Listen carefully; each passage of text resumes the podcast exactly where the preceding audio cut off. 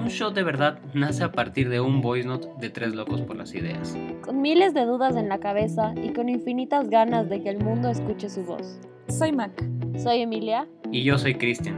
Y en este espacio compartiremos nuestros pensamientos, invitaremos amigos, expertos y gente que amamos para hablar sobre diversos temas que nos encantan, que conocemos, que no conocemos y que queremos explorar. Tómate un shot de verdad y bienvenido al club. Hola, hola, ¿cómo están? Sean bienvenidos de nuevo a un nuevo capítulo de Un Show de Verdad. Estoy aquí con mis amigas y compañeras de podcast, Maca y Emi. ¿Cómo están, chicas? Hola, todo muy bien. ¿Tú? Yo bien, Maca, ¿qué tal tú? Todo súper bien, chicos. Sí, y es que este capítulo, como les mencionamos en el anterior, trajimos a dos invitados especiales, sí, el uno a la final nos confirmó, y queremos presentarles a Santiago y a Martín. ¿Cómo están, chicos? ¿Qué tal, Cris? ¿Todo bien tú? Todo, bien. Cris, gracias por invitarnos. No se preocupen, a ver, please, introduzcanse, quiénes son, qué hacen, eh, todo. Ahí, debátanse quién quiere iniciar primero. Eh, ¿Qué tal? Mi, mi, nombre es Martín Honda. Eh, yo ahorita terminé la universidad recién en diciembre. Estoy trabajando en una empresa médica y eso prácticamente, la verdad. Ok, ¿y tú? Eh, yo soy Santiago. me gradué de las dos carreras ya en mayo de 2020. Estoy ahorita trabajando en una agencia de cooperación. Y eso. sí, ok, entonces, ¿qué es lo que vamos a hacer en este podcast? para que no sepan, Martín y Santiago han hecho, por así decirlo, eh, lo que es el intercambio. Yo le llamaría estudiantil y cultural. No sé si ustedes lo llamarían de esa misma manera o solo estudiantil. Yo creo que cultural más. Claro, ajá. Entonces sí, vamos a hablar un montón de eso porque ellos son, por así decirlo, saben bastante la materia. Entonces quería primero preguntarle a ustedes, chicos, ¿y ¿cómo iniciaron ustedes en este mundo de, de lo de intercambios? ¿Y cómo fue este inicio para ustedes? Explíquenos. Yo. Eh, bueno, yo lo primero que hice fue un programa de Work and Travel. Entonces, la verdad, estaba viendo qué hacía el verano, porque como tenemos tres, tres meses de vacación, dije como que no quiero desperdiciarlo. Y pasantía estaba, no sabía si quería hacer pasantías todavía, porque estaba recién saliendo de cuarto semestre, si no estoy mal. Entonces dije mejor algo, algo un poco más interesante y vi estas ofertas de Work and Travel. Entonces la verdad fui, fui solo a averiguar y luego como que les invité a mis amigos también para ver si querían venir. Les logré convencer y fui con mis dos mejores amigos de Work and Travel en 2017. Y la verdad fue una experiencia increíble. O sea, trabajamos demasiado, en verdad, más de a veces 17 horas al día, sin exagerar. Chuta. Eh, pero bueno, igual como pagaba la hora, hacía un montón de plata, entonces eso era bueno. Así que uno se buscaba sacrificar. a ver, pero esto era parte de la U. Esto era parte de la U. Ya. Era como una agencia aparte, eh, hay varias, eh, puede ser Ordex, Apex, hay distintas. Y bueno, la verdad, eso fue una experiencia que a mí me encantó. yo lo que hacía era viajar y más o menos ir viendo cuánto gastaba y iba cogiendo horas extras según cuánto gastaba. Entonces, como que para salir en positivo, porque yo me pagué todo con mis ahorros. wow. ¿Y pudiste elegir el lugar o te tocó así al, azar? Eh, pude elegir porque empecé con tiempo, pero sí hay que hacer con tiempo porque últimamente como que se volvió hasta más popular y se llena rapidísimo. Cuando yo fui todavía era como que estaba empezando. Entonces tuve la oportunidad de elegir, eh, cogimos el que nos gustó más por la ubicación según lo que queríamos viajar y conocer. Entonces queríamos ir, por ejemplo, a Nueva York, Chicago, queríamos ir a Lula Palusa. Entonces estaba a cuatro horas de Chicago, así que dijimos este es el lugar más indicado. Fuimos allá con mis amigos, de ahí ya pagamos todo. Eh, como les conté, yo pagué todos mis ahorros, entonces tenía que recuperar eso. Y porque me quedaba sin nada. y bueno, eso fue lo primero que hice y como me encantó la experiencia, después dije el próximo año o hago lo mismo o me voy ya de intercambio estudiantil, como que con la U. Y me puse a averiguar y vi que habían bastantes becas que ofrecía la universidad. Entonces apliqué para estas becas, me daban vivienda, alimentación y el seguro, gratis todo. Y lo que hacía era pagar la pensión, lo mismo que pagaba en la U. Entonces, como en la U también tenía un poco de beca, eh, todo bien. Y ya, pues apliqué. Eh, todo esto yo hacía sin decirles a mis papás. O sea, yo empezaba. Ay, ya. Ah, pa, me voy de viaje, ¿no? Yo empezaba a aplicar y ya cuando sabía que iban a sentar, ahí les contaba y. y ajá, o sea, díganme sí o no, yo ya tenía todo listo para irme. Entonces... Ah, ¿en serio? O, Sí. o sea, tú decías como que ya, o sea, tú ya pagabas y no les decías a uno a tus papis. O sea, sí fue work and travel, porque work and travel mis papás eran un poco reservados, porque decían, primero era caro irse, o sea, sí tenías que pagar un poco más de dos mil dólares, Chuta. Entonces, obvio, yo me quedaba sin plata, sin nada de plata, porque yo trabajaba en otras cosas desde antes. Y literal, todos mis ahorros iban ahí como en inversión. Mi papá decía como que no, que, se va, que no vas a ganar la plata porque te pagan, digamos, 8 dólares la hora trabajando 8 horas a la semana como es acá. No, no ganas, pero como se trabaja el triple de lo que es acá, obvio ganar. Y Entonces, propinas. claro. yo no tenía propinas, yo fui a merchandise, que era cajero. Y Mm. luego conseguí otro trabajo para hacer más horas en las bodegas en la mañana. Así me Wow. sacaba la madre. En el warehouse. Ajá. Pero, o sea, es como que, digamos, a partir de lo del Work and Travel, tú decidiste hacer el, el intercambio estudiantil cultural, por así decirlo, con la U. Sí, y con la U igual como les dije, sin la beca era difícil, porque sí tenías, o sea, pagar vivienda en Estados Unidos es carísimo. Entonces, por suerte encontré esta beca, esta opción, y me pude ir. Sí, pero a ver, cierto, eh, eso me olvidé de preguntarles. Diles a las personas para que nos escuchan en qué universidad estabas como tal. porque- Ah, yo estaba en la San Francisco y yo estudié Administración de Empresas y Finanzas. Y a la universidad que me fui, supuestamente iba a estudiar finanzas, pero cogí más clases de administración. Entonces, ¿Y a cuál universidad fuiste en Estados Unidos? a Northern Arizona University. Me fui un semestre, quería irme un año, pero como ya me fui un poco tarde, ya me fui en séptimo semestre, si no estoy mal. Si no regresaba el siguiente, me atrasaba por una clase un semestre más. Entonces era quedarme un año más y atrasarme un semestre o, o regresar y perder un año de intercambio, pero graduarme un poco antes. Claro, no vale la pena. Sí, bueno, no sé. Te arrepientes. Llorando. O sea, pero ¿te arrepientes de no haber cogido el año? A veces sí, un poco. O sea, hubiera cogido con C en verano, por último, lo que sea. Porque antes no había ese chance con la clase. Era PASEMA, además una clase de, de las pasantías empresariales, que era un poco innecesaria, según yo, pero bueno. Así se dieron las cosas y el semestre que estuve allá, la verdad, es alguna experiencia que te cambia la vida. A mí me pareció súper chévere. Y, o sea, no solo mejoras el inglés, sino que aprendes cómo, cómo son las universidades en otro lado, porque incluso la universidad era súper variada culturalmente, entonces habían chinos, habían griegos, había españoles, había de todo. Entonces, pero a ver, o sea, como que, digamos, tú te fuiste en septiembre, me dijiste, ¿no es cierto? ¿O en qué mes? No, a la universidad me fui en agosto y ahí sí me fui solo porque mis amigos igual se fueron de intercambio, pero cada uno se fue a una diferente. Entonces, un amigo se fue a Holanda, otro se fue a Chuta. Canadá y yo me fui acá a Estados Unidos. Entonces, ahí sí nos dividimos porque dimos esta experiencia como que ya Work and Travel la vivimos juntos, ahorita sí como que tengamos nuestra propia experiencia. cada Claro. O sea, pero a la final es como que asumo que de ley llegaste a ser amigos allá e inclusive sigues hablando con la gente de allá. Yo tuve suerte, porque, bueno, ni tanta suerte. Yo perdí el primer vuelo porque mi, mi pasaporte se caducaba 5 meses y 28 días después de que regresaba. Y en el aeropuerto me dicen, no, tiene que ser 6 meses. Y me cancelaron el primer vuelo y por suerte me habían hecho un cambio, entonces pude cambiar y llegué dos días después de lo que tenía planeado. Y en la estación de bus, porque iba en avión hasta el pueblo, eh, conocí un español que me dice como que sabe si cuál bus va a Flagstaff, que era la ciudad donde iba a estudiar. Y digo, sí, yo también voy allá. Y era justo un, un estudiante de intercambio español que estaba con su amigo. Entonces, desde ahí, como que desde la estación de bus nos hicimos amigos y ahí hasta el final. Y sí, seguimos hablando. Ah, sí, hablando con gente de allá, de, con el chico de España. Con- o sea, habían bastantes españoles. Entonces, nuestro grupo, ya después cuando llegué, llegaron cuatro igual ecuatorianas de la U. Que tuve alguna vez clases, pero no habíamos hablado nunca. Entonces, nos hicimos amigos ahí, los cinco ecuatorianos, como 11 españoles, un argentino y un austriaco que hablaba español porque vivió mil años en Argentina, creo. Entonces, éramos Un austriaco. o sea, qué denso, eso fue una experiencia, pero, o sea, ¿tú la recomendarías para la gente que, o sea, sí la recomendarías 100%? Sí, es algo que si se puede hacer, hay que hacerlo de, de ley. ¿Lo volverías a hacer si tuvieras la chance? Y me iría un año o más, ajá. Sí, El año que no, no Sí. pudiste. pero te irías, y si pudieras si tú estudiar allá, te irías a estudiar allá como tal. Eh, sí, de hecho, quise aplicar porque había un programa como que tú dabas clases y a la vez te dejaban hacer la maestría. Entonces, no cobraba sueldo, pero no te cobraban la maestría. Ajá, sí. Que era algo súper interesante. Eh, pero me atrasé en la aplicación y como ya conseguí trabajo acá, ya de alguna forma lo dejé. Pero estoy seguro de que si no hubiera conseguido, ya hubiera aplicado otra vez para poder irme. y- ¿Dónde? ¿En la misma universidad? Ajá. ¿Unas? Qué cool, pero Sí. literal, o sea, ¿cuánto crees que si es, o sea, la beca crees tú que te ayudó bastante de la manera? La beca me salvó porque me daban comida, o sea, tenía 10 comidas semanales y además tenía 300 dólares como que en la tarjeta para hacer compras, punte de leche, huevos, cosas así. Ah. Entonces, eh, ajá, las 10 comidas semanales a veces me sobraba y digamos cuando farreábamos los viernes, los sábados íbamos a cenar todos juntos y yo podía invitarle un desayuno a alguien más porque era buffet y a veces me sobraba, entonces Cuando me daba pereza, yo yo iba en bici a todos lados allá.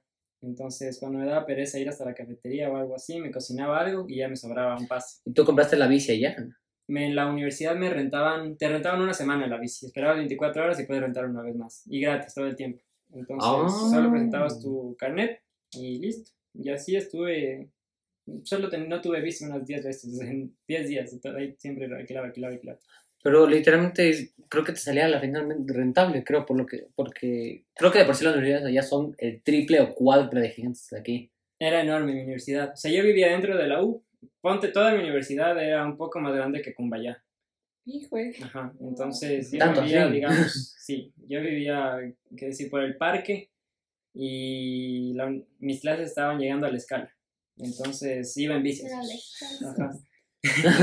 Es que además, pero ya es todo plano. O sea, cabe, creo que Eh, ya no, yo llegué a una ciudad que incluso los, o sea, los gringos tenían que llegaban an- después tenían que adaptarse un poco porque era, era de las ciudades más altas de Estados Unidos. Era, Ah, ¿en serio? Sí, por eso el campus se llama campus de montaña, el Mountain Campus, y era súper alto. Teníamos un montón de nevados, entonces, de hecho, para hacer esquí había bastantes estaciones cerca, entonces es, era súper bonito. Pero también Arizona, yo pensé que iba a ser súper caliente, o sea, dije el Ujú. desierto, me voy a morir de calor.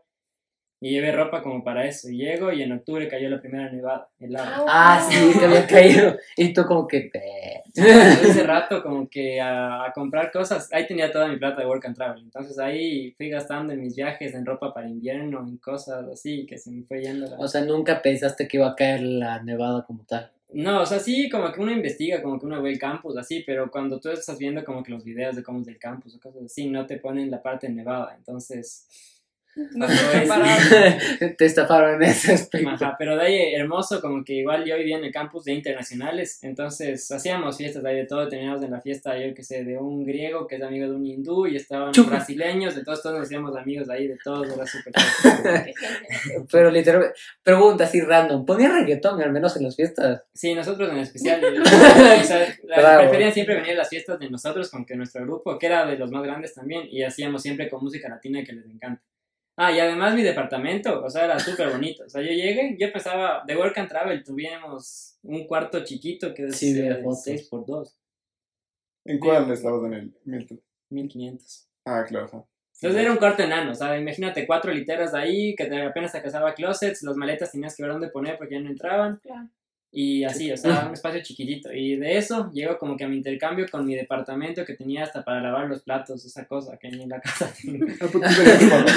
Lavaplatos incluido. O sea, eh, wait, ¿y el departamento era solo para ti? No, era, compartía con un irlandés y un inglés. ¿Y qué tal cayeron ellos? ¿Me? O sea, O- originalmente yo tenía un compañero de la India que llegué y pasaron una semana, no llegaba, dos semanas no llegó. Y de la nada, yo siempre dejaba mi puerta abierta, porque como vivíamos cerca los, todo lo- mi grupo, solo entrábamos, así nada de golpear ni nada, dejábamos las puertas abiertas y pase. como que a vender buenas. Y el inglés frescazo, o sea, no era como que súper alegre ni nada, pero súper descomplicado Ay, y súper asiado. Entonces, eh, con él todo bien. Irlandés. Un día llega el irlandés, así de la nada, como que solo entra al cuarto y me dice dice. como que están Santiago y Tom. Y yo como que yo soy Santiago, ¿qué pasó? Y dice, soy tu nuevo roommate, así. ¿Y tú? Porque teníamos cada uno un cuarto, o sea, habían dos cuartos, pero el inglés se había pagado. Entonces al inglés le dieron el cuarto solo y yo compartía mi cuarto con él. O sea, ese rato, como tres semanas viví solo. Y de ahí llegó el irlandés, que iba a ser mi nuevo roommate. Y él no era muy asiado, pero era súper chévere. O sea, le encantaba la No. cultura latina. Entonces, lo que hacíamos era en el cuarto, que sí era grande, como que él botaba todas sus cosas al piso.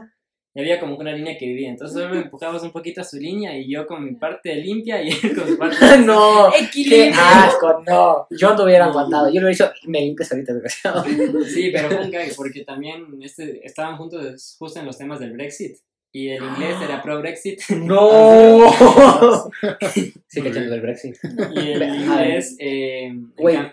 Explícale lo del Brexit. Brexit es la salida del Reino Unido de la Unión Europea. Ay, ay. Entonces, ajá, o sea, es un tema muy delicado en, en Estados- en Estados Unidos, decir, en Inglaterra. Entonces hay gente que, o sea, como que inclusive se pelea y todo, porque hay gente que dice como que no, que la Unión Europea es otra cosa, y otros que dicen no. Sí, sí. Entonces, Sí, era un tema súper delicado y además que el irlandés era de la parte de Irlanda que no es parte del Reino Unido.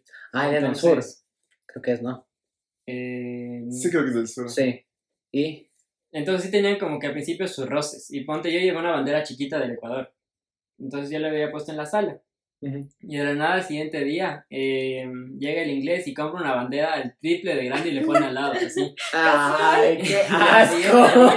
Vengo a dejar mi bandera. Qué asco, literalmente el tipo, Y eh. al siguiente día entro y el irlandés había puesto la bandera de Irlanda al lado, así. Entonces las dos banderotas del Reino Unido e Irlanda y la mía chiquita ahí al lado. De Oye, qué asqueroso, Era güey. un- Qué Era asco. un total súper chistoso, pero no, o sea, los manes, la verdad, al principio como que sí tuvieron, como que sí, que cómo va a ser el Brexit, qué te pasa y sus debates, pero yo como que al margen, y ya de ahí se empezaron a llevar mejor. Pero el irlandés se llevaba mucho más conmigo que con el inglés. Damn. O sea, a ver, y para no dejarle de lado al Martín. Martín, cuéntanos. ¿Cómo iniciaste? ¿Por qué iniciaste? Bueno, mi historia es prácticamente bastante similar a la de Santiago, porque yo también fui primeramente a Work and Travel, después terminé en el intercambio universitario. Ah, ya, gracias por escuchar el podcast, no mentira. A ver, ¿y? Sí, ya, yo creo que podemos recordar que lo de Work and Travel fue de las mejores experiencias que hemos tenido. Me justo ¿estuvieron juntos? No, yo me fui un año después de él. Ah, Inspirado bastante por lo que él fue. Más por la ubicación, porque en la que nos fuimos, que queda en Ohio, se llama Cedar Point, el parque, es de las Ah. donde más se farrea. Entonces vas a farrear y vas a hacer plata a la vez. Me gusta seguir. Ah, Güey, tú no te fuiste con la. No te habías ido con alguien de la UTLA, creo que era la, la administrada. No me suena Ese fue parecido. a Chicago. Pero sí me fui Ah, con, ese fue a Chicago. o sea, sí me fui con bastantes de la UNA también. El Alan se fue a Chicago con Adán. Ah, sí. ¿Y? Porque como, co- o sea, yo coincidí que como me iba después del intercambio Ujú. Y comenzaban las clases en octubre, yo me quedé más tiempo. Y ahí conocí a bastante gente de la también. Damn. O sea, tú te quedaste de allá. Yo me quedé de largo. Porque, digamos, los de San Francisco más o menos en agosto ya se están regresando a la universidad. Claro, ellos Yo me quedé hasta septiembre, mediados de septiembre. ¿Y cómo así te quedaste hasta allá? Para aprovechar, para hacer más plata, para viajar. Ay, lo de las clases ya. Es que él se fue seguido, o sea, después de Work and Travel, apenas después de eso sí iba ya, viajaba a Inglaterra para los intercambios. Ah, tú, oh, tú, tú via- o sea, tú viajabas de allá a Inglaterra. No se me vino acá para cambiar la maleta, o sea, dejarla. Metiste la lavadora toda y a la mierda. Fue prácticamente dejar la ropa del verano, cambiar ropa más para clima frío y ya me fui a los 3, 4 días otra vez. ya. Hijo de madre. Y a ver, ¿y cómo fue este? O sea, ¿a qué universidad llegaste y todo? Me fui a Inglaterra, se llama una universidad, se llama University of Birmingham. Ah, Birmingham te fuiste. Ujú.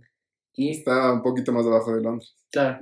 Sí me queda cerquita, los fines de semana me iba ya a Londres de carretera del putas. Qué hermoso. Pero, y, a ver, ¿era el viaje y todo? ¿Y cómo llegaste? O sea, como que te recibieron, asumo que la universidad o... No, porque me tuve la peor suerte del mundo, creo ahí. Pero yo llegué, hacía escala en España. Y cuando llegué a España, tenía ya el cambio de vuelo para irme a Birmingham. Pero llegué y justo a la terminal donde yo tenía que salir estaban remodelando. Y cuando llego, habían dado un aviso que habían cambiado a otra terminal, que ni siquiera se hizo tremendo rollo y que terminé perdiendo el avión.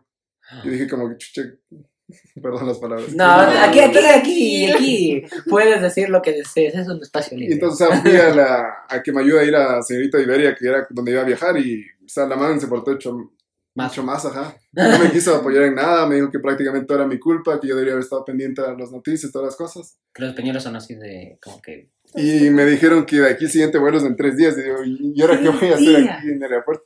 Porque sea más, eh, la diferencia de Europa y Inglaterra es que si tú aplicas a Inglaterra, te da nada más la visa de Inglaterra. Y tú no puedes salir del aeropuerto de Europa porque tienes que sacar la visa, la visa Europea. Schengen. Claro. Entonces yo ni siquiera podía salir del aeropuerto de España, entonces dije, ¿y ahora qué? Y ahí ya me dijo como que, o sea, lo que podríamos ayudarte para que llegues de Inglaterra es tienes que pagar un vuelo a Londres. Y es un poco más tarde, pero es la única solución. dije, bueno, y me terminaron jalando como 800 euros solamente por ese vuelo. Qué raro. Pero es un vuelo de España a Inglaterra, o sea, ni siquiera es como decirte, Era por el apuro. De. Literal. ajá. era de último momento de ley, o sea, como que sí se portaron bien ratas. Sí, entonces, o sea, ahí me acuerdo que yo llamé a mis papás y todo, dije como llorando, que, o sea, como que todo lo que pasó, porque... Claro, es que eso, pues, me imagino que es súper estresante, la verdad. Y luego, Pero bueno, o sea, ya me tocó tomar ese vuelo. Llegué a Londres y ya fue como que, ¿qué demonios hago aquí para llegar a Birmingham? Porque Birmingham está a unas dos horas más o menos. el tren, no Pero yo no... El, el metro. Claro, llegué más o menos a las 11 de la noche y era como que yo era como voy, o sea, en bus, en tren, ¿cómo se supone que tengo que ir? O sea, es la primera vez que llego Y acá. con las maletas y soles. Y las maletas, Miedo. y mi batería ya se acababa y todo. y ¡No! ¡Qué hijo de madre! Y, no, o sea, me tocó al final, dije, ya me tocó pedir, cachas, un Uber desde Londres hasta Birmingham ahí, para que me llegue directo a la residencia, porque digo, si cojo un bus me va a dejar una terminal y de esa terminal, ¿cómo voy a la universidad y cómo voy después al departamento que no tengo idea dónde es? Entonces me tocó ya irme directito ya. ¿Y cuando te salió el Me salió en libras, como 150 libras casi. Hijo de madre, 175 dólares. O sea, son dos horas. Y, Pero bueno, o sea, ya llegué sano y salvo. Y que- o sea, creo que lo importante es que llegaste. Lo sano. llegué. O creo que al final, en esos aspectos, como que la- el dinero pasa de lado, o sea, como que ahí vale carpeta y es primero la salud y tu seguridad, creo yo. sí, o sea, cuando estás ahí te desesperas tanto que es como que ya Tú solo no quieres te llegar. importa y pagas lo que sea. Después ya sí, ya me comí un poco más de... Es que Ya dijiste, pude, haber hecho esto, esto y esto. Claro, ajá, cuando ya vas, te tomas a pensar, este sí me agarró como que por lo menos un mes que pasé pensándome cuánta plata me sacaron estos manos. Es que, como que en ese aspecto, creo que no sé si ustedes también, chicas, harían lo mismo, pero digamos, yo hubiera reaccionado igual que el Martín. O sea, yo hubiera llamado a mis papás y He llorar. entrado en crisis. Ajá. Es que imagínate. Es que imagínate entrar tanto en pánico, estás en un aeropuerto gigante como el de Madrid, Desconocido. desconocido, no sabes dónde es. No puedes ni salir porque no tienes ni visa. Imagínate, no puedes ni salir. Porque también lo que me dijeron es que como ellos, como ya la compañía tenía las maletas mías, no podía ni siquiera irme con otra compañía. Tenía que irme con ellos mismos porque si no iban a dejar las maletas en España y yo no puedo después sacar las maletas. Desgraciado. Ima- O sea, imagínate. Entonces, creo que en esos aspectos, como que creo que, según mi criterio, tú hiciste lo mejor posible para ti. O sea, en el aspecto de que tu seguridad, o sea, como que tú viste la salud, la seguridad, tu, como lo que te hacía sentir más cómodo y seguro. Y, y como que el dinero, lo- por lo menos, lo recuperas a la final, creo yo. Ujú. Pero, Claro.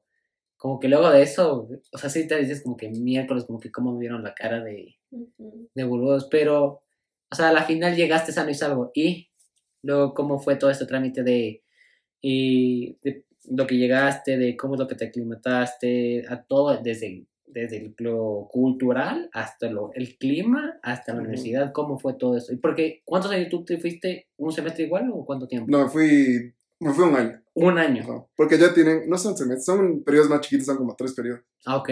Y llegué a octubre y terminé yéndome en junio.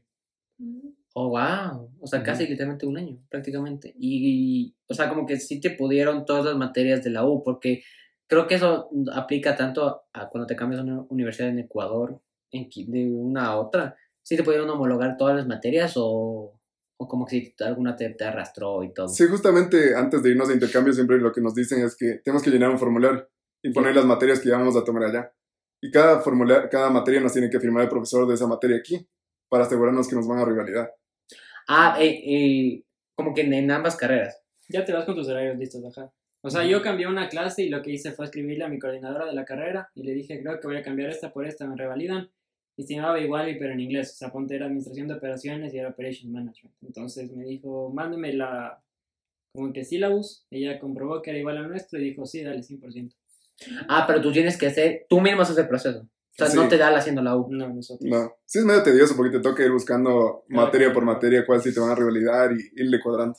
¿En serio? Yo que me fui un, casi el año, tuve que hacer como 12 materias para que me puedan rivalidar. 12. O sea, pero eh, en el, como que tú llegaste como que tipo, ponle una de la mañana, porque no, asumo que no te acuerdas Pero es- ese día llegué casi a la 1 de la mañana. Ya, ok, una de la mañana. Y eh, luego de cuánto tiempo tú entrabas a la U. Al día sí, o sea, al día siguiente, ese mismo día, porque ya era el lunes, la una, una de la mañana. O sea, tú Por eso también estaba domingo. más, claro, por eso estaba también más Razón. desesperado, porque de dije, madre, con o sea, ni siquiera puedo quedarme aquí a- en el aeropuerto por último tres días. Y, Claro.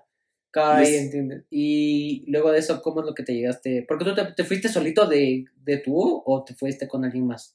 a esa universidad sí estaba yo completamente solo. Solo. Eso fue mi primer shock cultural que tuve, que llegas allá y, y viniendo justo a Estados Unidos de toda la experiencia del trabajo y todo, que estás rodeado con un montón de latinos y hablas español y full fiesta y todo. Al llegar allá y no había casi nada de latinos, o sea, no había, eh, por lo menos en donde yo estaba en mi, se llama Flats, ¿Ya? ahí no había ni un solo latino, era yo el único. Entonces ahí es como que sí te coge un poco porque todos están ya ahí, todos europeos. ¿No había ni un español o algo? En mi parte no, donde yo estaba no. Hijo de madre. ¿Y en tu carrera o en, el- en las clases que estabas tú? Claro, ahí ya fui a conocer a más gente también de intercambio y fue cuando ya, y se fue poniendo más, más chévere todo. Creo que no sé si me corrigen ustedes. Creo que la gente de intercambio siempre se va a llevar. Que como que la gente mismo dentro de que es de la misma ciudad o del mismo país. Sí, o sea, como que ellos están en su ladito y ustedes como son los de intercambios y que recién llegan, creo que ustedes se van a llevar entre ustedes. Ujú. Para a mí eso me pasó full. O sea, yo amigos como que estadounidenses tuve poquititos de ahí, o sea, igual como vivíamos solo entre internacionales, nosotros todo entre internacionales lo hacíamos juntos, igual como que la universidad hacía estos programas para internacionales. Entonces te hacen integrar un montón, pero nunca te hacen integrar mucho con los estadounidenses en sí. ¿Ah. Entonces, yo como que un montón de amigos internacionales, pero estadounidenses, estadounidenses pocos, no sé tú. De estadounidenses también bastantes pocos allá. Pero, y en tu caso, como en Inglaterra, te hiciste amigos de... Claro, ajá. O sea, mi flat era todito lleno de inglés. Porque lo que a mí me pusieron, me pusieron un edificio donde estaba la gente que entraba el primer año y un poco de intercambio. Entonces era un poco chévere también porque estaba toda la, la energía de las manos de que era el primer año de ¡Ah, universidad. qué cool! Era viernes y ya querían salir y todo. Entonces era como volver a entrar a la U otra vez al principio. Pero eso está súper cool, oye, literalmente. Integración. Sí, literalmente. Por si acaso, si quieren hacer preguntas, por favor, es también su podcast, ¿no? Digo yo más. Estamos escuchando. También bueno, creo que depende mucho de dónde vivas, como dice Martín. O sea, si te ponen en un lugar que estás lleno de ingleses o dependiendo de dónde sean, no importa, solo tienes que ser tu amigo porque vives juntos. O sea, igual tú tenías roommates. No, ah, tenía solo el departamento. ajá. Ah, es bueno, que, tremendo, o sea, tremendo. como les explico, verán, era, se llaman flats. Era como Sí. un, un piso que todos compartimos la cocina y el baño, pero cada Ajá. uno tiene su propio cuartito. Ah, ok. O sea, era un apartamento gigante. Traduciéndolo a, Claro, lo, a lo quiteño. Y cada uno tenía su, su propio cuartito ahí. ¿Y cuándo comenzaste como que a socializar con más personas? Y dijiste, Ni bueno, bien tengo mi llegaste o... Ni bien llegaste a... Ah, no, la primera semana no socialicé casi nada. No. Muy poquito, porque encima más llegué a Londres y ninguna de mi maleta llegó. No, sé, más. Ay, madre, no te creo. no sé qué demonios dice la aerolínea, pero se atrasaron un montón y encima más eh, los manes mandaban llamar, querían un teléfono fijo para llamarme para que yo les coordine la dirección. Entonces yo todavía ni siquiera podía, todavía ni siquiera había gestionado la parte del teléfono, de que me den chip y todo eso. Claro. Y me tocaba irme a estas cabinas full clásicas, Oh. las rojas esas, Ay, qué hablar cool. ahí con los manes para que ya me puedan entregar las maletas. Se demoraron casi unos cinco días. Y ahí por Ah, fin cinco días. ¿Qué hiciste esos cinco días? Dale la vuelta. Dale la vuelta al box. Ahí en el baño. Dale la Y o vuelta sea, y comprar un poco de ropa para pasar estrés. Claro, qué heavy. Pero, y bueno, y lo, el tema de las amistades y eso. Claro, después fui haciendo porque ahí comenzaron ya más de los programas de integración y todo eso. En el edificio donde yo vivía, el primer piso, era como un área de socializar. Y como en Inglaterra, en cambio, les encanta la cerveza y hay full la cultura de los Mm. pubs. Ujú. Del primer piso había ahí justo un bar bien chiquito donde todos iban y tomaban cerveza juntos. Qué cool. Y tú bien metido a pedir la cerveza. Sí, de. ¿Quién eres Oh, tú sí. para negar? Sí, es que creo. Ah, ve, tienen, tienen algo en común las cervezas. ¿Te gusta? Sí, un poquito. Buenas. Mojitos, mojitos. ¿Te Todo. gustan los mojitos? De aquí soy. Pero, y luego, cuando dijiste como que, ok, ya me adapté? ¿En qué momento fue lo que dijiste?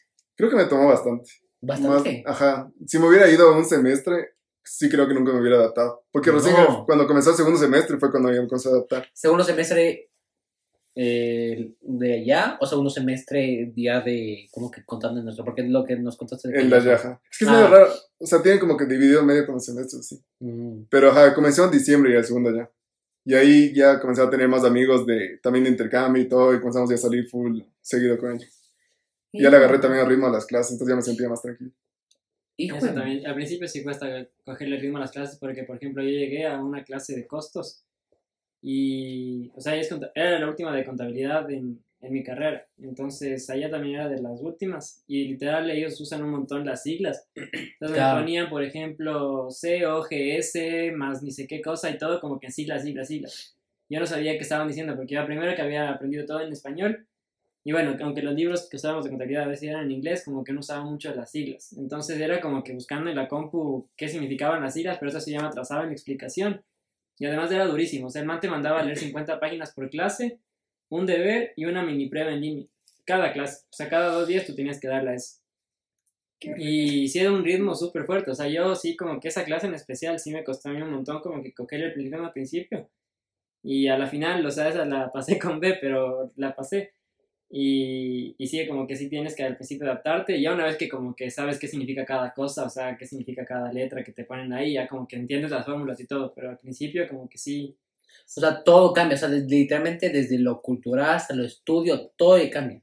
Todo, todo, absolutamente todo te cambia.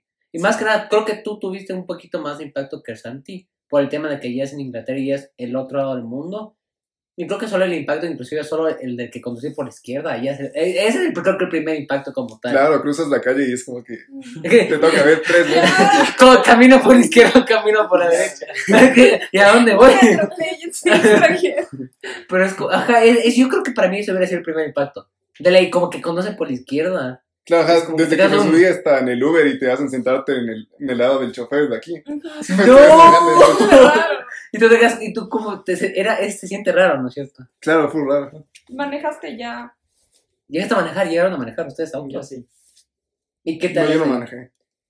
O sea, es que también como contexto, allá es- barato alquilar un carro, entonces las Ujú. estaciones de bus, ponte allá es para gente o migrantes que no tienen tal vez documentos o gente que ya es muy pero muy pobre, o sea, de muy bajos recursos. Entonces tú vas a una estación de bus de allá y es horrible, o sea, es como... Ah, tú se fuiste. Sí, o sea, yo cuando llegué yo para ir al pueblo, como había pedido mi vuelo al principio, eh, me tocaba de ir en bus. Y era como, o sea, la marina es bonito al lado, o sea, como que es chiste, es, gente de esa, ¿sí? Tú La ves marina como- es el- la- ¿En serio? Ves gente drogadísima, así como que todos densos, que yo no quise ir al baño porque me daba miedo como que o dejar la maleta o si entraba con la maleta que me quiten cuando estaba en algo, o sea, me quedé ahí afuera y por suerte llegaron estos españoles porque yo estuve como tres horas en la, en la estación esta y horrible, había gente durmiendo así como que cubierto con fundas, gente haciendo caridad, como que entregando cobijas a niños y cosas así, o sea, era- es denso.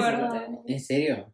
Ajá, entonces allá como que dije bus o tren o, o carro. Y el carro es relativamente barato rentar uno, como que porque divides entre los cinco, entonces te sale que 25 dólares el día o 20 dólares y el bus te cuesta casi lo mismo, más. Claro, es lo- Entonces, sí, o sea, justo cumplí 21 cuando estaba allá y ya podía yo manejar. Entonces, la verdad manejar allá es frescaso, como que todas las carreteras son rectas y, y la izquierda es solo para rebasar, entonces frescaso. O sea, está súper bien organizado. Son las reglas de Ecuador, pero bien, como que Pero bien... bien hechas. No, no, más que bien hechas, no. Sí respeta. Eso, Ajá. como que bien estipuladas, como que no les vale. Sí, Así igual yo había manejado cuando yo fui de Work and Travel, tú también, ¿cierto? Sí, ahí sí manejé. Pero ajá, Sí. en Inglaterra no sé si, Es porque que del otro lado. Es que claro, es izquierda y acostumbra tu mano, pues Ajá, es porque creo- por ejemplo, digamos, creo que eh, tu amigo Luis, él tiene carro, por ejemplo, el amigo de Maca tiene el carro de Inglaterra, Ah, sí, sí, lo ¿te acuerdas? Es Y- lo peor. Hasta para cambiar machos. Con la- Ajá. Claro, Co- me trato de enseñar y yo sí. Espera, es que no encuentro la Aunque sea primera. automático, debe ser un poco. No. Ajá, el inclusive automático debe ser más fresco. Es más, ¿cómo la- el acelerador está en la izquierda o en la derecha? Porque inclusive imagínate, el acelerador está en la izquierda y tú tienes que acelerar con la zurda. Te Porque ¿No les ha pasado que alguna vez he intentado frenar con el pie izquierdo? Yo, Sí, freno sí, durísimo. es horrible. Es como que no, porque ¿sabes por qué es eso? Porque no sabes controlar. Claro, no estás acostumbrado. No estás acostumbrado y no sé si te pasa que cuando frenan es como que dan un poquito y ¡pum! se van para adelante. Tratar es eso, porque tú viniste con el carro, tratarás de como que No, no, yo ya lo he hecho y no. Se te frena de golpe, pero Ajá. para. Y encima durísimo. Y con mi mami de copiloto. Ah, de mano. Nunca más, ¿no? Sí, sí, te van todavía, porque Pero, o sea, ¿nunca tuviste tampoco la chance de manejar allá o dijiste No, como o sea, yo quise porque yo desde que llegué dije, voy a comprarme un auto viejo de segunda mano, full barato, y a voy a, comprarte o rentar? a comprar porque de los que veía valían como 600 libras, así. Dije, por un año vale la pena. Me Sí, compro sí, y le vendo cuando me vaya y no voy a perder casi nada. Claro, 600 libras no es nada. Sí, tienen eso también, porque allá los carros son baratazos, entonces, por lo Pero menos los 600 chinos, libras. todos los chinos compraban sus carros, o sea, no libras, pero sí 800 dólares. Pero por un 600. cuánto tiempo. O O así el O precio. sea, compraban el carro, y como... Ah, ¿en serio? Hijo de madre, pero, o sea, sí lo vale. La verdad, sí lo vale. Claro, además que no, no solo tú, o sea, puedes, diga, tu grupo de amigos divides entre los cinco. Pero es que, por ejemplo, digamos, tú te llegaste a adaptar. Mira el caso de Martín que llegó a la 1 de la mañana. Y eso te iba a preguntar. ¿Tú cuando llegaste, llegaste a la U o al departamento? A un departamento. Ah, ¿no llegaste a hacer a U trámites o algo? Es que en el departamento había el señor que te hacía el trámite. O sea, yo estaba preocupado porque pensé que ya no iba a estar porque era tan tarde, pero por suerte se quedaba 24 horas y estaba ahí el señor y me ayudó a hacer. Oh, qué bien, pero mejor, pero literalmente quedaste 24 horas. Y luego, o sea, como que tú entraste al departamento, dormiste. O sea, yo ya entré y todo ya estaban con las puertas cerradas y ya no estaba nada. Entonces solo entré y, ya, y me acuerdo, entré y estaba como que las colchas de una, todo ahí empacando. Me tocó desempacar, hacer la cama y yo me dormí. Y le llamé a mis papás a decir que ya había llegado y todo. Oh, y hijo de madre, es que te juro, yo no me imagino, o sea, digamos, haciendo las cuentas, tú llegaste a la 1 de la mañana, menos 5. Aquí son las Las 12, 11, 10, 9, 8. Imagínate, o sea, el jet lag. O sea, ajá, los- la primera semana, primeras dos semanas o tres, todo jet lag cada rato. sí, debe ser horrible y todo. Y ahora, eh, ¿por qué decidieron ustedes hacer esto? O sea, ¿Qué Porque, les motivó? ajá, ¿qué les motivó a hacer, a llegar a hacer? Primero el, el work and travel y segundo el llegar a hacer y irse allá de intercambio. ¿Qué les llegó a motivar? ¿Tú? O sea, a mí porque creo que desde la escuela cuando ya se gradúan todos sus amigos y ves que se van a, a estudiar afuera directamente y tú te quedas acá. Creo que sí me, me quedó un poco de ganas de también irme afuera. Ah, tú por eso. Ajá. También de experimentar un poco ya de vivir por mi cuenta por un periodo bastante largo y para conocer más culturas y más cosas. No, o sea, ¿tú querías vivir la experiencia de ser independiente o querías solo la experiencia de vivir, irte a otro lugar? Todo.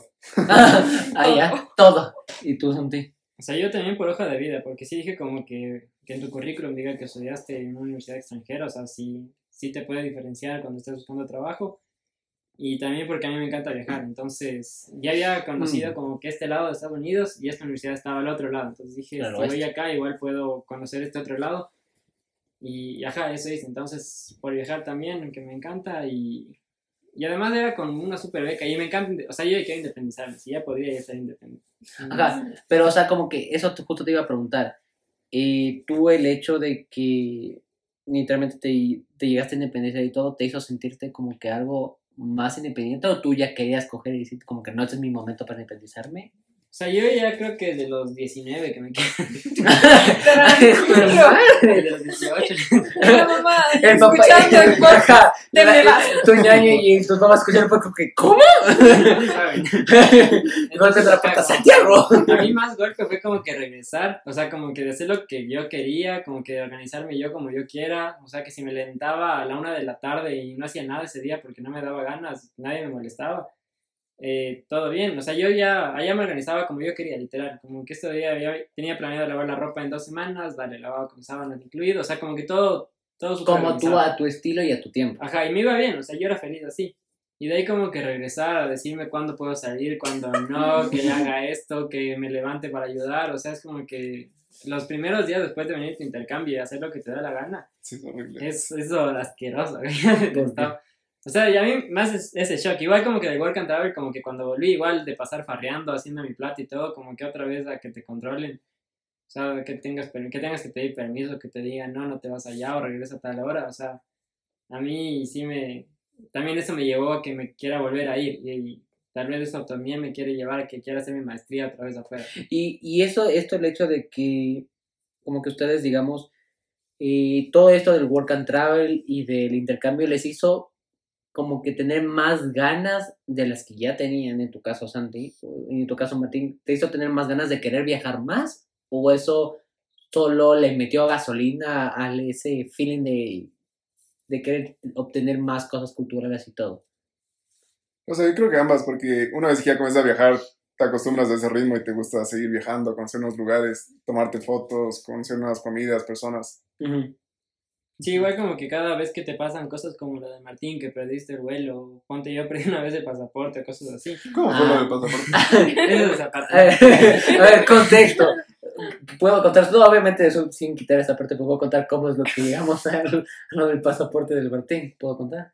Eh, sí, ¿qué? Ah, no, lo de, lo de tu, ¿qué, ¿cómo que perdiste un pasaporte? Porque Ah, la o sea, gente se va a confundir de No, que pues perdiste un que pasaporte. nos. Claro, por eso te digo, lo que puede contar eso preguntándome. Eso fue aparte, pero como Ajá. que cada, cada de estos problemas, como que cuando los logras resolver, te das cuenta de que, que se puede resolver y lo puedes hacer tú solo a veces. O sea, sí es como que a veces tú te complicas por problemas chiquitos y luego ya cuando estás solito en otro país y te pasan cosas, es como que esto sí es un problema. O sea, Ajá, y te das cuenta. de- ajá. O sea, y- pero esto, esto te pasó no en el Work and Travel, tampoco en el... No, eso fue cuando viajé otra vez después, pero eso... Ajá, eso quería, quería entrar en contexto porque si no la gente que va a escuchar decir, se le pidió el pasaporte en la A universidad. un amigo se le perdió el pasaporte. Pero ¿En la para... universidad? Sí. ¿Cómo lo...? Ah, no. ¿El O sea, alguna vez fue como que a una discoteca y como no tenía licencia ni nada, llevas el pasaporte para mostrar que es mayor de edad. Ah, no puedes llevar la cédula. Mm, No, no todas te aceptan, algunas sí, Ajá. otras no. ¿Pero cómo recuperaste lo del pasaporte? Porque o sea, yo sí soy muy curioso de eso. Porque casi también cuando nos pase a... A ver, no, bueno, sí, eso es de- a ver, a ver, entremos en pocas palabras para la gente, si me dejas contar, obviamente no lo cuento todo, pero se le pidió el pasaporte en Italia, ¿no es cierto? Ya se le pidió el pasaporte en Italia y tuviste que hacer un proceso. Sí, a ver, yo trabajaba también como contexto en la embajada británica. Entonces, yo sabía cómo era el proceso para los británicos que perdían el pasaporte en Ecuador. Entonces yo dije, de ser parecido, ¿no? Entonces ahora era un ecuatoriano que perdió el pasaporte en Italia. O sea, yo perdí porque pensé que para el Vaticano, como es otro país, eh, o eso pensaba, bueno, creo que sí es, pero Sí, es no te pedían otro pasaporte Ajá. para entrar. Yo pensaba que sí me iban a pedir. Entonces lo llevé en el metro. Y en el metro no sé si se cayó. Yo creo que me lo robaron porque dicen que roban mucho como para Ujú. hacer En España también hacen lo mismo. En España se hace lo mismo. Entonces yo no sé qué rato me lo sacaron, o si me quisieron sacar la billetera y se encontraron el pasaporte y dijeron, bueno, porque estaba ahí al lado. Pero la cosa es que perdí mi pasaporte y tenía que viajar en dos días, No. De regreso a Ecuador. Entonces, ajá, como que cambiar los vuelos de ese rato, como decía Martín, es carísimo. O sea, a mí me salía como 600 dólares uno, o sea, tenía que primero comprar uno a España para coger uno a Ecuador, entonces en total se me hacían como 900 dólares. Entonces, y además era viernes, y veo como que en Google y el consulado cerrado sábado y domingo y yo bajaba el lunes a las 8 de la mañana. Yo dije, me fregué así. Y no les dije nada a mis papás, o sea, todo era secreto porque dije, después no me voy a dejar viajar solo. Y bueno, la cosa es que ese rato como que mandé un mail, o sea, busqué todos los correos existentes de consulados, de embajadas, de todo lo que había en Italia, y mandé un mail a todos, y como que pa, pa, pa, unos 10 correos. Y les puse como que explicando en el mismo correo a todos, como que sí, que soy ecuatoriano, que perdí mi pasaporte, que viajo el lunes a las 8 y no tengo plata como para cambiar mis vuelos. Y tuve un montón de suerte, porque me escriben a las 2 horas de que mandé eso, el viernes en la noche, y me ponen como que justo mañana vamos a abrir el consulado porque tenemos que tomar una prueba de se necesita ni sé quién. Este es el número de la vicecónsul, te va a atender a las 11 de la mañana. Y yo, Oh, buenas. Dios, gracias. Eh, gran Dios, eh, Este Leo. mi país, Ecuador. Entonces dije, buenazo. Y veo como que en mapas y el consulado estaba 25 minutos caminando. Ah, Entonces bueno. dije de cabeza y ya sabía que tenían que darme un papel, o sea, se llama pasaporte de emergencia. Entonces yo ya sabía que me tenían que dar eso y llego y la vicecónsul primera vez que iba a hacer esto. Entonces le llamo a la vicecónsul de mi trabajo y le digo como que más o menos qué hay que hacer y dice como que ya sacaron de la caja fuerte. Y la ¿Caja fuerte? Claro, guardan todos los documentos en caja fuerte porque son delicados, sea, son pasaportes, sirven para viajar. Ah, pero es un pasaporte literalmente o es un Es como una cartulina, numerada, eh, con unos sellos ahí de Ecuador y cosas. Entonces son como así. Imagínate una cartulina bonita. ¿No? wow, pero una caja. Pero, Sí. o sea, pero ¿qué dices de una caja fuerte? O sea, yo no me imaginé que sería una caja fuerte. Claro, entonces ella como que primero tratando de abrir la caja fuerte, hasta eso me dice como que tómate una foto con el celu y le hacemos tamaño pasaporte. Entonces yo como que ahí tomándome foto El con el celu. para... Sonriendo. Dime que sonreí, Ay. dime que tuviste la chance. No, y, así verás. ¿Quieres No, es que, no, no, ¿sabías que hay algunas personas que sí les dejan, al menos aquí, ya dejan de sonreír? O sea, yo no me iba a arriesgar. Yo solo necesitaba llegar bien. Ajá, entonces ese rato como que me tomé la foto, fuimos a imprimir y tuvimos que imprimir como cinco veces eh, porque salieron mal las primeras cuatro. Entonces ahí entre los dos, literalmente viendo la configuración de la impresora, tratando, entre los dos literalmente imprimimos el pasaporte. Y acá por lo menos como que cobran por el pasaporte a los británicos como 60 libras. Allá no me cobraron nada, o sea, como que tenga su pasaporte, eh, que la vaya bien y chao. Y ese pasaporte estabas así como que por poco metido así dentro del pantalón para que no te lo roben. Ahí estaba con una shigra, le metí en la shigra y...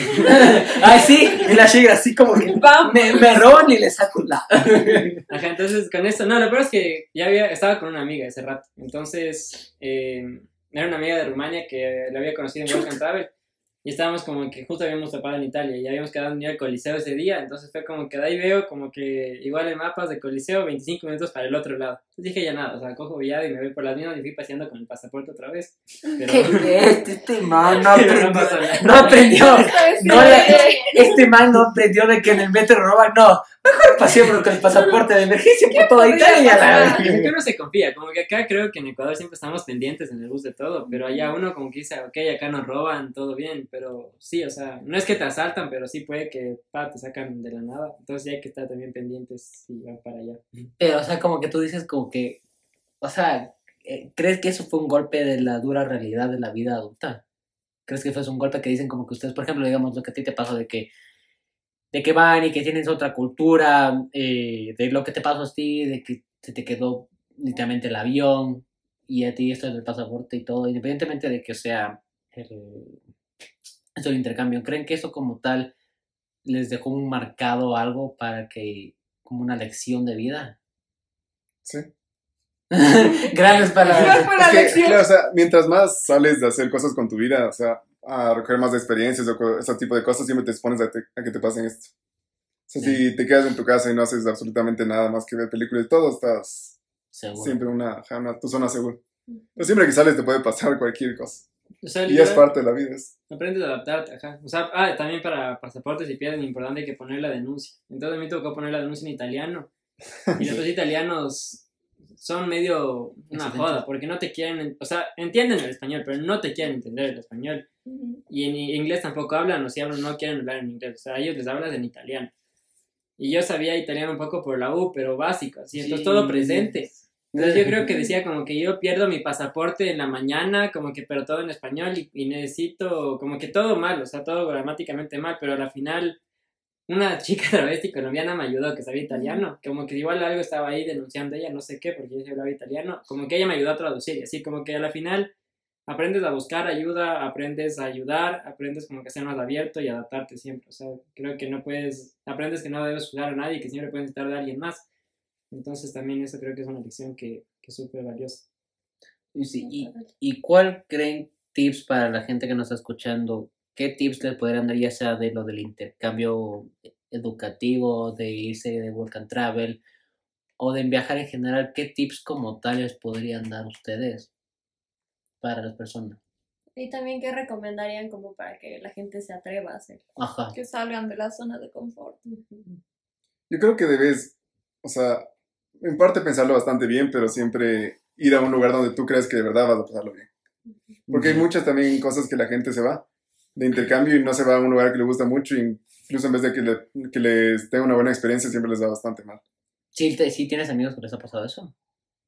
Sí, creo hay incluso algunos que se han regresado antes porque ya no, no Sí. lograron de verdad encajar muy bien y, y son, son cosas que hay que tomarse bastante en consideración, me parece. Y también eh, planear bastante bien las cosas, siempre planear esperando que te pueda pasar incluso hasta lo peor, O sea, para tener en cuenta que puedes tener un plan de que te ayude. Y eso me olvidó de preguntar, ¿con cuánto tiempo ustedes planificaron esto? Del, el- por ejemplo, el de la el del intercambio de educativo. Casi un año, ¿no? ¿Un Sí. año planificaron? Es que toca comenzar el proceso y es casi desde un año antes. O sea, te toca aplicar, hacer que te acepten, hacer ensayos, hacer el tema de las materias. A mí me encanta igual la beca, como que saber que me aceptaron la beca, luego que te aceptan la universidad allá, así como que son algunos, el, pasa, el avisa. Entonces, La visa también. O sea, sí es un año de... Ustedes dirían como que cuánto recomiendan y cuánto es lo mínimo y máximo de tiempo que deberían hacer. O lo más que puedas, porque si debes, fondo si te vas de work and travel, si debes de ir esperando o trabajar mucho, que te toque un trabajo horrible, porque no siempre todo te sale bien. Entonces, sabes que tienes suerte y te toca tal vez trabajar en un lugar que te gusta, con gente chévere, pero a veces te va de la patada y te toca estar limpiando baños con gente que te cae pésimo. O sea, tienes que ir dispuesto a lo que sea, si ya te vas a ir en te casa te work vas. and travel. Ser open-minded. ¿no? Ajá. Todo open ¿Qué te mind. puede pasar? Y en el caso de la, del intercambio... para estudios igual como que averiguar bien cómo son los como que los trabajos de estudio allá como que sí adaptarte un montón o sea prepararte para que sea muy duro a veces tocan clases fáciles sí también pero sí prepararte bien para todo y y hacer todo con tiempo o sea prepararte con tiempo y fijarte en detalles que a veces tú no tomas en cuenta como que pasaporte 5 meses 28 días tú esperas que no te molesten pero sí o sea pueden ser problemas que te puedes evitar y son problemotos ajá que son cosas simples que solucionas y, y no lo haces Como que para ti crees que son esos problemas como que, ah, ok, de ley me pasan, pero... Ujú.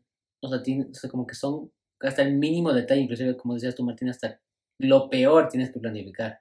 Sí. O sea, y dirían que, ¿cuál creen que ustedes que es el mejor recuerdo que tienen de, del, del intercambio de cuando se fueron a la otra universidad? ¿Cuál creen que es el mejor? O sea, dicen como que esto me acuerdo de pieza a cabeza, ya sea fiesta, ya sea... Bueno, vamos a Lo meter que en- sea. Ajá, lo que sea, ajá. Yo creo que tengo varios, pero ajá, principalmente son los de la fiesta. Cuando estás ya con tus amigos y estás simplemente ya disfrutando, o sea, sin preocuparte de nada y estás con gente de otros países que es... O sea, en ese momento estás pensando y es como que estoy con gente que nunca en mi vida les podría haber conocido si, si no estaría aquí. Tienen sus propias vidas en otros países, completamente diferente a la nuestra y justo aquí estamos todos juntos, pasándolo bien y disfrutando. Ajá, igual, como que, o sea, conocer nuevas personas y poder farrear con ellos. Y es súper interesante como que ver ahora qué está haciendo cada uno, cosas así, es, es divertido. Y tú te llevas, y ustedes se llevan como que, en tu caso, con las personas que se fueron de, de tu misma U, ¿te sigues llevando con ellas? Sí, o sea, como que llegó la pandemia, como que creo que todo ha sido un poco raro. Pero sí, o sea, como que ojalá ya cuando se acabe todo eso, como que podamos salir y todo también más tranquilo y así. Sí, y eso ahorita me acordaba y antes, no sé si antes de terminar con todo esto del, del podcast, y tú, si yo no estoy mal, porque como hemos conversado antes, tiene esto de las personas que vienen del- de otras universidades. ¿No es cierto? ¿Cómo se llama? ¿Cómo se llama este? ¿Y cómo, cómo se llama este programa?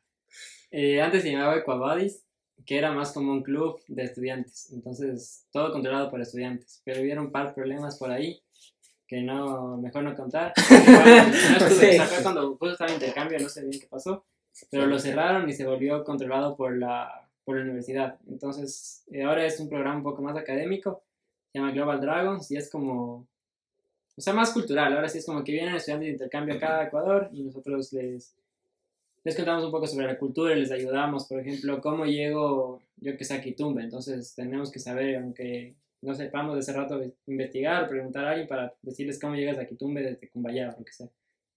Y igual, como que sí terminas como que saliendo y todo. El Martín, por ejemplo, salía con... Ay, qué Ah, o sea, yo nunca estuve en ese programa, ¡Qué pichi! Y Ah, no, o sea, te programa. acolaron bien. pero Martín, ajá, bien. mis amigos talento, eran- ¿te me metían. Talento de barrio. Tú no estabas en el programa nunca, ¿no? Era- Y se supone que debería estar porque si te vas de intercambio es como medio obligatorio. que después no, no, o sea, para, para aplicar este programa, como que la U te pide algunos requisitos. De hecho, te pide como que un promedio alto, te pide como que estás libre de intercambio, que no tengas faltas al honor de la universidad, o sea, como que nada de plagio, cosas así. Ya. Entonces, Martín sí pudo aplicar, pero no, no aplicó. Y yo, o sea, sí me aceptaron todo porque antes era Ecuador también, entonces ya iba cambiado. Vaya, o sea, pero, o sea, es como que tú casi entras, pero por el Santi, o tú conociste a la gente de, de la gente que venía de, del extranjero por ti mismo, llegaste a conocer. No, por mis amigos. Es que yo no apliqué porque yo cuando llegué de una comencé con basantías, ya no tenía tiempo para estar ahí. Pero mis amigos que sí estaban, sí me invitaban a las calles y las fiestas con los extranjeros. Y O sea- así se dio todo. Ah, Ah. así, ¡ay, qué piche! ¿Y tú, Santi? No me enteras, no, no, no, no, hay, los- no hay que meter, no, no, no, aquí no hay que meternos. Esas caritas. Con los gustos extravagantes. ¡No! Eso ya es otro tema para otro podcast. Santi, Santi, Santiago, por favor. aquí. qué goloso. Pero, o sea, como que si te, te llevas, creo que te llevas lindas cosas de todos. De todos, literalmente de cada uno. No sé si ustedes, chicas, tengan alguna pregunta. Makemi, No, estuvo muy interesante. muy callada, muy callada, especialmente. Las dos estuvieron calladas. Hay que escucharles. Pero pregunten, literalmente, está bien su podcast. ¿No, ¿No tiene alguna pregunta más? No, creo que se resumió todo y qué chévere que hayan tenido la oportunidad. O sea, Ajá, quizás que conocer qué más, qué les han dicho a sus padres y como que cuando regresan. Ah, sí. ¿Qué les dicen sus papis y todo? La verdad, sí, sí nos extraña. O sea, por lo menos a mí sí me extraña bastante. Ah, Yo sí hablaba bastante seguido con ellos también, solamente en la noche cuando tenía tiempo. ¿Tú? Mm, yo también, o sea, trataba de hablar cada que podía, em, pero, ajá, o sea, mis papás lo que pasó también fue que al principio eran súper reservados y como que no nos dejaban hacer esa clase de cosas y luego cuando ya ven que lo hacemos y que nos va bien, o sea, de alguna forma también luego querían que también mi hermana haga cosas parecidas, entonces también como que en vez de frenarle o algo le motivaban a que ella también lo haga, porque sí es algo que te abre la mente, te abre puertas, entonces, sí. Ah, o sea, como que te, inclusive ellos les también fueron open-minded en ese sentido y les ayudó. O sea, como que cambiaron su forma de pensar un poco, como, como te digo al principio, Work and Travel como que no me querían dejar. Luego ya para, o sea, después de Work and Travel vieron que me fue bien, como que todo tranquilo, como que hice mi plata y ya me apoyaron también para el intercambio. Y de ahí a mi hermana también le apoyaron en este caso para IESEC, que es un voluntariado en el exterior, que también es parecido a la experiencia. Entonces ellos ya como que ya estuvieron más abiertos, incluso le ayudaron a mi hermana como que a organizarse, como que a todo. Entonces sí cambiaron también su forma de pensar. Y en tu caso, ¿y tu, tus papis también? Sí, al principio Sí. también se resistían bastante a la idea. Especialmente por Work and Travel, porque como le veían como a ir a trabajar, ir a las fiestas, como que no le veían mucho valor o mucho sentido que dio bye. O El sea, intercambio sí me apoyaron. o sea, tus papis sí sabían que había las fiestas o tus papis sabían cómo se llama de que era el tema de que solo, o sea, como que tus papis sabían todo el contexto. Porque tú les no todo el contexto, pero por lo menos tenían un No poco de idea. de- No, es que punto, es que dijo por lo que dijo de las fiestas, dije, ah, ok, sabe todo el contexto, pues. Porque yo me, me imaginé que no les dijeron todos los papás. O sea, yo...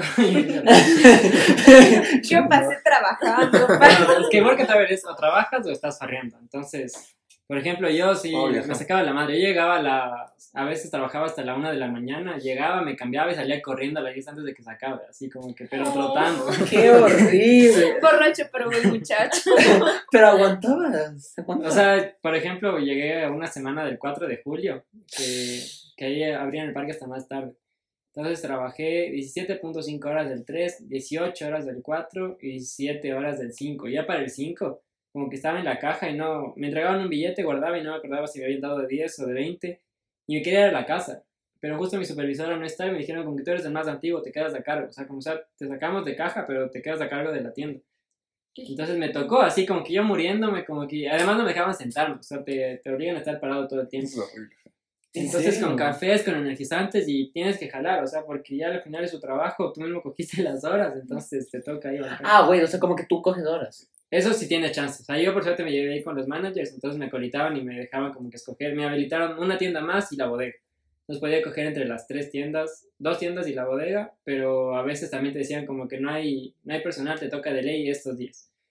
Entonces hay de todo. Como que sí te obligan unos días, o hay espacios obligatorios y otros que tú puedes coger como horas de extras. Lo de 4 de julio creo que sí me tocó obligatorio, porque yo ya no daba con mi vida y me quería ir. No me dejaron. Yo con eso ya descansaste, dale. El siguiente día pedí libre porque ya no podía con mi vida. Pero Ya alucinaba, por favor. chévere, ¿cachas? Porque también aprendes full de responsabilidad. Obvio, ajá. Ya, no es como que, ah, no puedo. Claro, y trabajar después de eso, como que ocho horas al día, es tontera. Y todo, Y y es como que, Claro. ¿Qué, qué es ocho horas? La mejor me del tiempo parece. que de esto. Eso me parece lo mejor de todo, porque después te acostumbras a ese horario y después llegas y pones a trabajar ocho, ocho horas y te pasan volando. Además te acostumbras a ser full puntual, porque ya llegabas impuntual tres veces despedido, paila. ¡Oh! ¿En serio? No. Entonces, yo también como que si tocaba estar a las 6 de la mañana y me tocaba coger el bus, pues salía a las 5 y como sea llegaba puntual. Entonces acá también como que aprendí a ser full puntual. Y también creo que eso ha sido una lección valiosa. Creo que en este podcast ha aprendido bastante de que desde lo cultural hasta lo que las lecciones que te puede dejar desde que tú- cómo te puedes resolver un problema en un aeropuerto perdido hasta cómo puedes perder un pasaporte hasta ¿cómo lecciones de- denunciar pasaporte? cómo denunciar pasaportes hasta creo que lecciones de vida como ser puntual y todo y creo que creo que el mensaje de este podcast es que literalmente eh, no sé como que ese tipo de experiencias te ayudan Te independizan. te, te independizan, creo que te ayudan a ver, ya dices como que, ok, sí estoy listo para ser un adulto, o tal vez no, no estoy listo para ser un adulto. No sé. Sí, también más que nada arriesgarte, o sea, salir de la zona de confort, como decía Martín, y arriesgarte y hacer las cosas. Terminas preso. Eh, paréntesis, no, no terminado preso. Esto- Este es un podcast tranquilito. No, Las cállate, historias no me. Las historias de. Esas historias para. O sea, si quieres contar, cuenta, pero no hay lío. Pero creo que. eh, ah, bueno, si no sabían ustedes esto, y les hago acuerdo a ustedes por si acaso.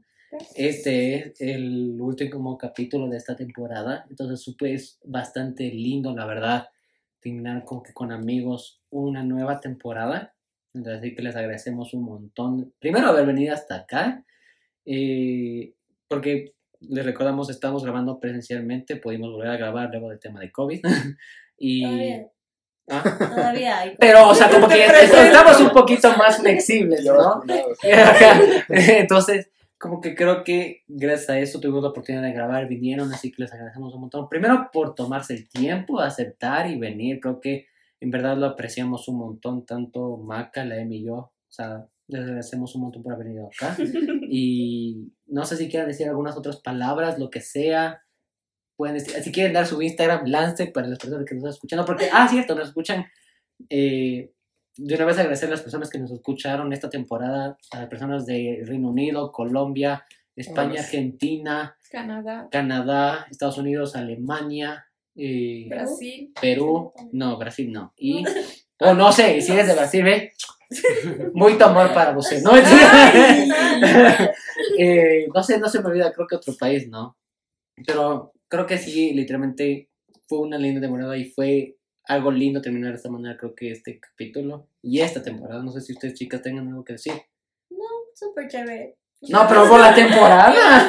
pero por la temporada. Emilia. Ya dijiste todo, lo resumiste muy bien. Bueno, ya saben cómo son Maca y Emi. En fin, les agradecemos un montón, chicos. Sí, eso sí. Maca, Gracias por todas sus experiencias y, no sé, abrirnos un poquito más los ojos siempre. Sí, siempre Es son bueno. en este podcast. O sea, si quieren, o sea, escríbanos tanto a Emi, a la Maca o a mí, nos escriben y dicen como que puedo otra vez. No hay lío, o sea, pueden volver a venir, buscamos un tema nuevo y entramos al podcast, en verdad. Les agradecemos un montón. Gracias, Chris. Yo también le quiero agradecer a todos ustedes por tenernos aquí en el podcast y eso si quieren ver mis historias del intercambio y mis fotos. Ah, sí, sí en tienes. Instagram. Ah, sí, ve, ve, justo eso te quería preguntar. Si tienes. es Instagram. Ajá, ah, So, pon arroba, lanza el arroba tu Instagram, lanza. Arroba Martín Hunda. No, Martín.hunda. ¿Y tú, Santi? Eh, yo soy, a ver, mi Instagram es Santiago-ANR, igual como que estoy, tengo mis historias ahí de los intercambios y cosas. Y, y nada, ojalá que lo que ya hemos hablado aquí haya sido de utilidad y le hayamos dado valiosas lecciones. Tú no tienes un canal de YouTube también que. Eh, ¿Qué sí, pero ese es más personal. Quieren ver a los amigos y el link. Porque sí. Mándale un DM. Mándale un DM. Suscríbanse. Ves, Ese ya es contenido más exclusivo. Igual les agradecemos un montón. Pay per view. Pay per view ese, ese, ese link. En fin, les agradecemos un montón. Eh, para las personas que están escuchándonos, no se olviden de seguirnos en nuestro Instagram, arroba un show de verdad. Darle mucho amor a todas las publicaciones que tenemos. Les agradecemos un montón y nos veremos la próxima temporada con una nueva y recargada. Esperemos que con más invitados de los que venimos esta vez. Les agradecemos un montón. Cuídense y nos veremos la próxima temporada. Chao, chao. Chao. Adiós. Chao. Chao, chao.